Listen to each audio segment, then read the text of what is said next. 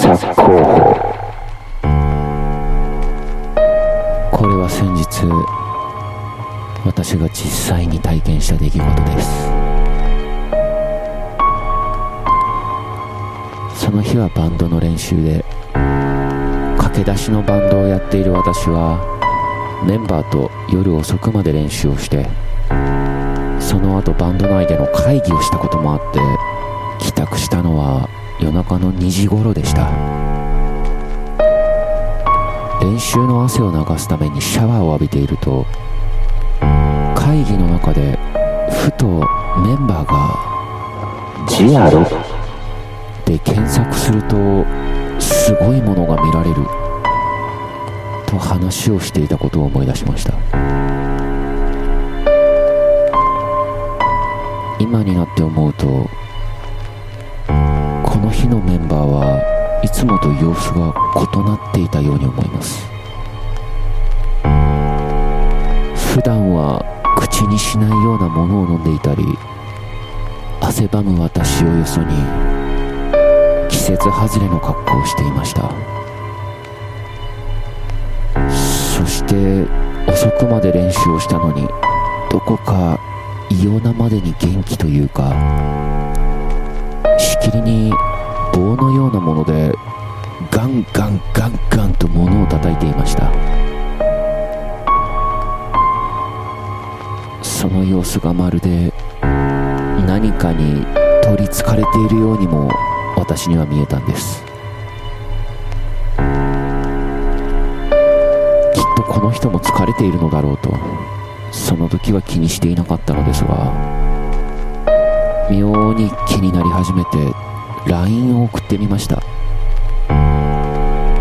しかし既読もつかずそのことが原因で心配性な私は気になって眠れなくなり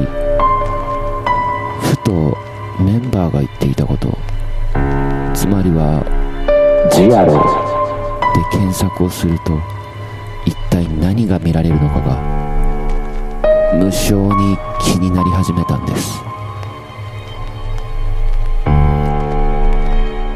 そしてスマホを手に取ると通知もなくメ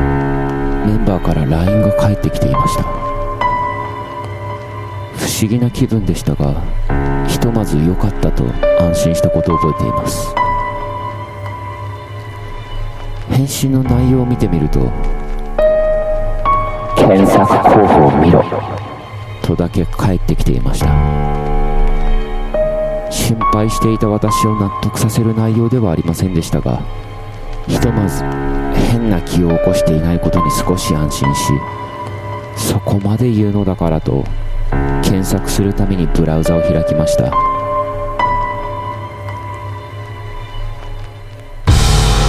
の時部屋にムーッとした生暖かい風が吹きました。暑さで窓を開けていたこともありましたが妙に気になったので一度スマホを机に置いて窓を閉めました。念のため普段かけないロックもかけ再びスマホを手にし